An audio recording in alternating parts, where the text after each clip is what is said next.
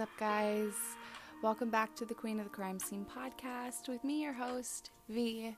It's been a minute since I've uploaded. I feel like I say that every time. But uh, this time is a little different. With Venus being in retrograde, I don't know if any of my listeners are into astrology, but if you didn't currently know, right now, or actually tomorrow, on Sunday, it will be Venus retrograde, which is just. It's a bad time for love, I'm sorry to say. Um, it just is. Don't invest in anything right now. Um, it, it's going to start from December 19th, and I believe it's going to end around like January 29th. But um, Mercury retrograde, I think, also hits in January of 2022. I'm trying to see now. Yes, so Mercury retrograde will happen January 14th to February 3rd. So Venus and Mercury will both be in retrograde at the same time. So a lot of crazy stuff is going to go on. I know this isn't a spiritual or astrological podcast, but I I follow it, so I wanted to put it out there and just let everybody know. Um, today we are going to be talking about Alyssa Turney and her disappearance. But before we get into that, I want to kind of give everybody just a little bit of an update with what's going on with the podcast and things like that.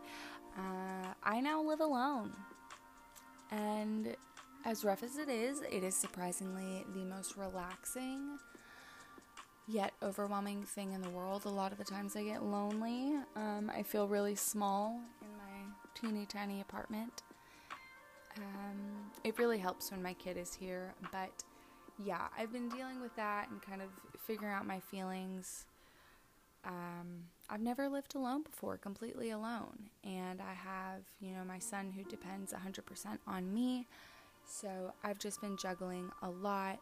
So please bear with me. I know I say this in every single episode, but like I said, my life kind of got jolted at the last second. Um, and I've been trying to just work and make as much money as I possibly can.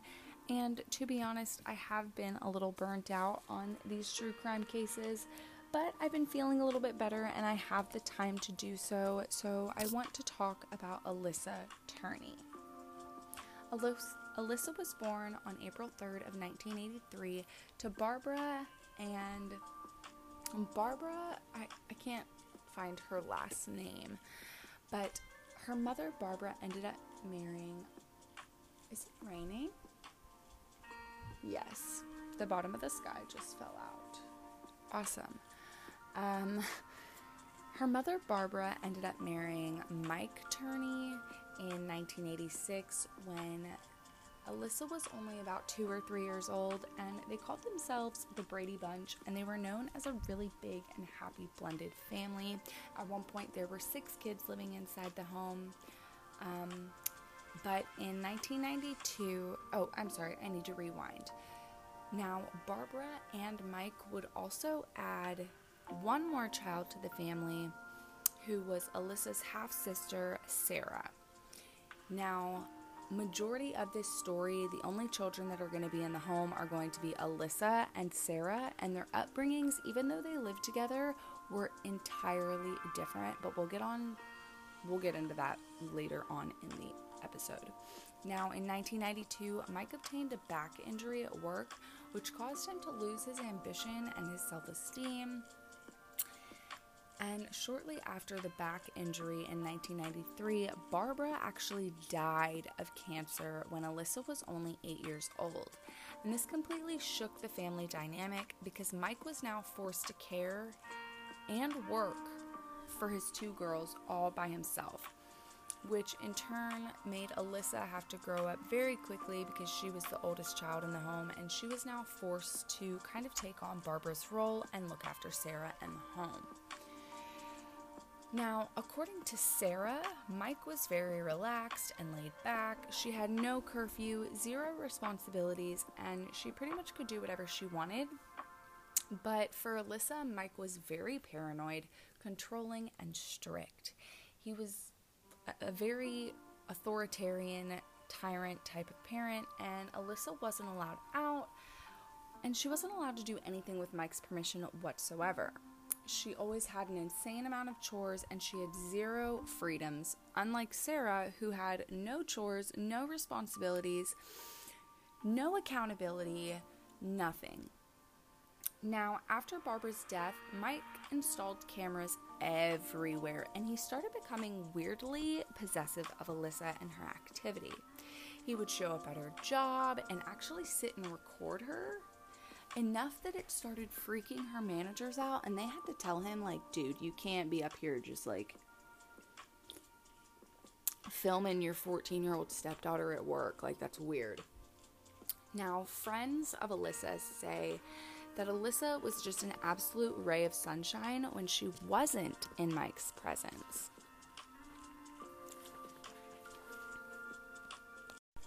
Now, fast forward to May 17th of 2001. Sarah, the younger sister, the one who was allowed to do whatever she wanted, was on a school retreat trip while Alyssa was just attending her last day of school of junior year. So she was probably about 16, 17 years old. Um, Michael was supposed to pick Sarah up that day at 3 p.m., but he had failed to show because Michael claimed he had picked Alyssa up early to take her to lunch because he needed to discuss the new rules for summer vacation. Now, I want to pause here because this type of behavior is just like kind of gross to me. I don't know why. It just makes me feel icky. Like, ugh. I had a friend, um, I'm not going to disclose any names, but when I lived in Maryland, we used to live in these like townhome communities, and they were all like courts or like cul de sac kind of things. And there was this girl who lived like maybe six houses down from me, and her and I got to be super, super close. And her dad was very much weird like this. Um, she wasn't allowed to go anywhere or do anything really. If if we did do anything together, it was always at her place. Her dad had cameras in the house, audio like audio I don't know, players, recorders in the house. Um he would have the girls like spy on her at school. Very very odd and possessive behavior. It just kind of creeps me out to be honest. Now, when Michael finally. Okay, hold on, I gotta back up. Sorry, I got ahead of myself. So, like I said, he was supposed to pick Sarah up at 3, but failed to do so because he apparently had gotten caught up at lunch with Alyssa, and apparently, according to Michael, when he laid down the law with Alyssa at lunch about the rules for summer vacation, she was furious. So he decided to drop her off at home. Then he decided he was going to go and fetch Sarah, who'd had walked to a friend's house to wait for him. Now, when Michael picked Sarah up, he told her to call Alyssa because he was, quote, worried about her, end quote. She failed to answer, and they were, when they returned home, they found a note stating, Dad and Sarah, when you dropped me off at school today, I decided that I really am going to California. Sarah, you said that you didn't want me around. Look, you got it. I'm gone.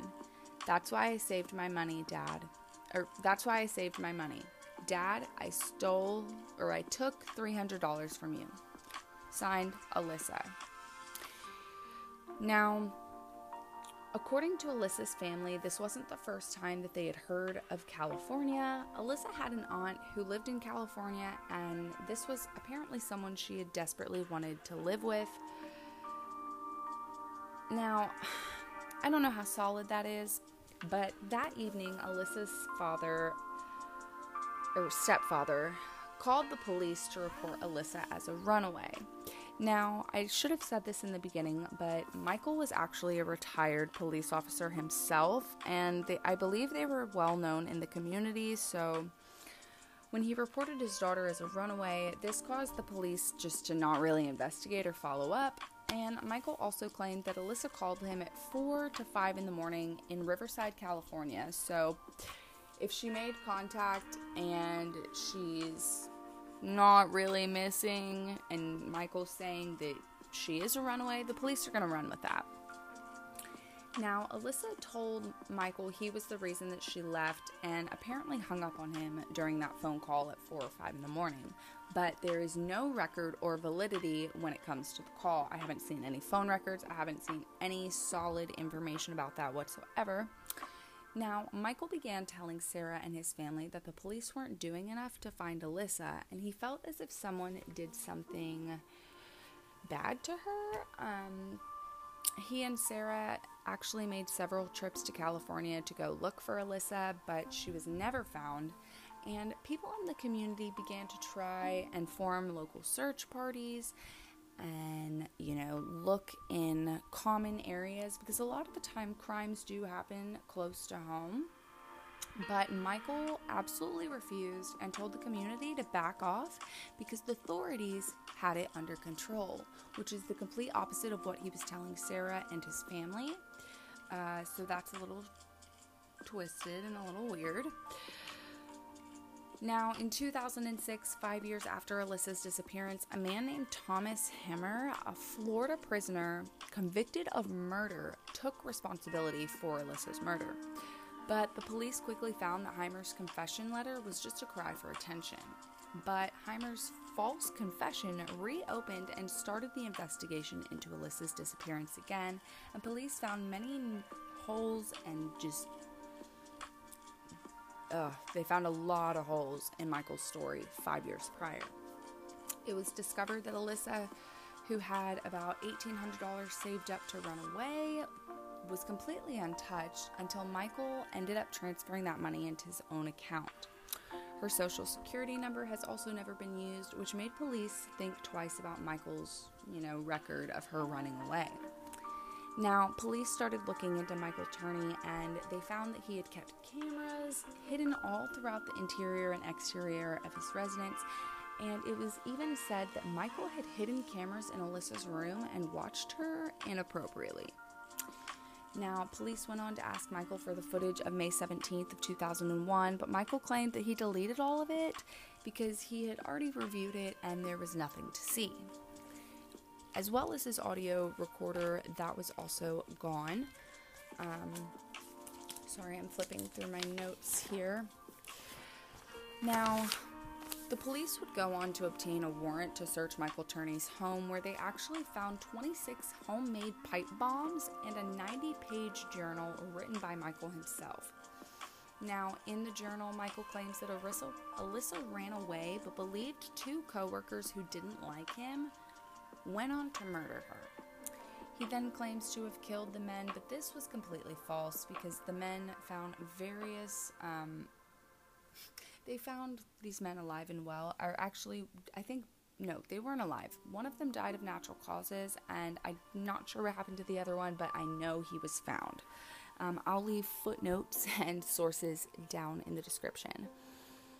Now, police found a bunch of contracts and, you know, I don't even know how to, like, parent child contracts written by Michael, like one of some of them would say like I will not talk back. Sign Alyssa. Um I will do the dishes every night before dad gets home. Signed Alyssa. Stuff like that. Now, one of the contracts that was signed by Alyssa that the police found it was oh my gosh. Okay, I don't even know how to say this. So, one of the contracts that Alyssa signed stated that she had never been sexually assaulted, which is very weird. Like, why would your stepdad ever make you sign something like that? If my stepdad ever came to me with something like that, I would immediately, first of all, we would throw hands. I don't give a fuck. Second of all, I would call the police immediately. Like, no way, dude. No way. Um, and I'm not saying that in any ill way towards Alyssa whatsoever. I'm just saying, like, could you, um, that I'm just saying it's not normal for a step parent or any parent to make their child sign any kind of document like that. That is just so inappropriate to me. Now, many people later spoke out claiming that Alyssa confided in them and claimed that Michael had been sexually uh, assaulting her from day one, as long as she had remembered him. Now, Alyssa's high school boyfriend said that once, one time, Alyssa had told him that Michael had driven her out into the middle of nowhere and tried to have sex with her, but nothing was ever done. Um, Many wonder if this has to do with the fact that Michael was once a police officer and a service member of the military. Like I said, I don't know if he was well known in the community or if he was like looked up to, but Alyssa also told a close friend that Michael would often get aggressive and really mean and nasty with Alyssa when she would deny his advances. Now, Michael Turney would later go on to serve 10 years for the pipe bomb incident. I'm just throwing that information in there because it doesn't, in my opinion, it doesn't really tie into Alyssa's case. Maybe it does, but I don't see why the man would need pipe bombs. Maybe he was making them and selling them and making money. I don't know. Um, Sorry, I lost my train of thought. Now, Michael would then go on and tell police his version of May 17th, 2001, and police found out that Alyssa was actually checked out of school fairly early before lunchtime by Michael, which he did not originally tell police. While he was in prison for the pipe bombs, Michael was diagnosed with paranoid, I believe it was schizophrenia. No, just a paranoid personality disorder. now, he was released from prison in 2017, and Sarah demanded answers from her father. But even after talking for over an hour at lunch, he refused to speak on Alyssa. Michael claimed that he would tell Sarah the answers on his deathbed, which is absolutely chilling because that just shows you that he knows something. Now, on August 21st of 2020, Almost 20 years after Alyssa's disappearance, Michael was arrested in connection with the case. Sarah felt major relief hearing the news about her father's fate, and he was now facing a second degree murder charge. But as of December 18th of 2021, he still hasn't gone to trial. I believe COVID has pushed it back. I don't know if they're still reviewing evidence or building a case or what is going on. But as of right now, I'm not sure. I couldn't find out if he got on bond or not. But if you want to know more like in depth personal stuff about this case, Sarah herself has a podcast where it is very personal over there. I will leave that in the description down below as well. Um, the name of the podcast is called uh, Voices for Justice, I believe. Is this it? Yes.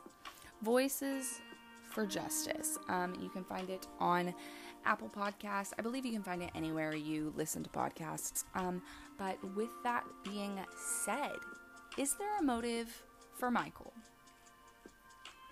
I think yes. I think that at some point Michael was angry that Alyssa had gotten a boyfriend.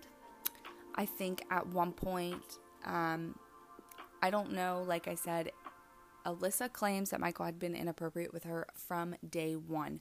So, if that's true, I wonder if when Barbara died, Michael was finally like, Yes, I can morph Alyssa into this role that I want her to be. Um, and I think that that backfired on him. And I also wonder if Michael tried to advance on Alyssa and she denied it and he attacked her, which could have resulted in her death at lunch. Um, it's also possible that Alyssa was telling people and it was kind of getting out that Michael wasn't this great single dad that everybody thought he was. Also, Michael could have been very angry that she wanted to go to California if that's true. So, those are just my possible motives that I'm throwing out there.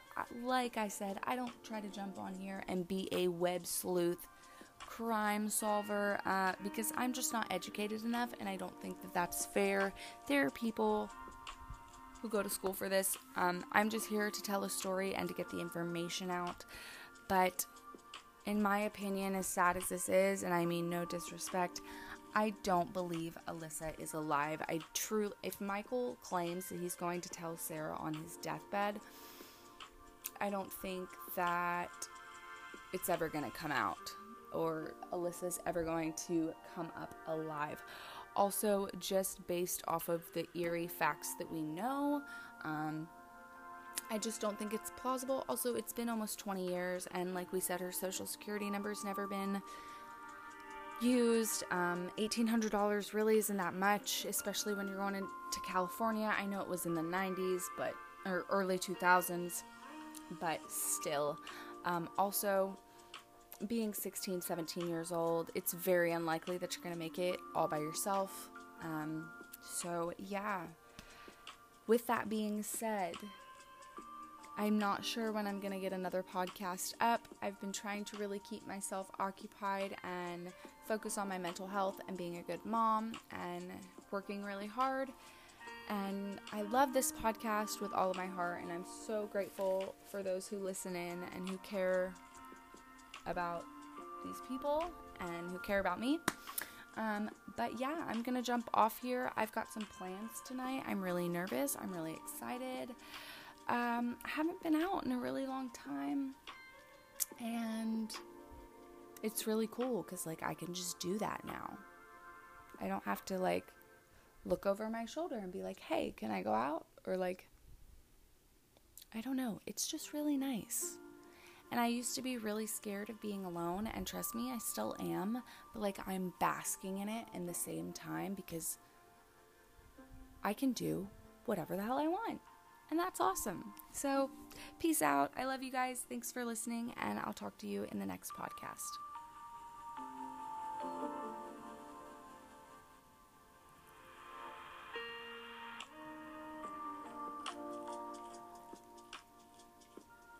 All of the information in today's podcast is easily accessible online, and you yourself can easily view it up. All I've done in this episode is mixed it, or not mixed it, but put it all together for you in kind of a chronological order. All of the sources and footnotes and things like that are down in the description below. Don't forget to check us out on Instagram. I'll leave the link down there for you. Um, see you later, y'all.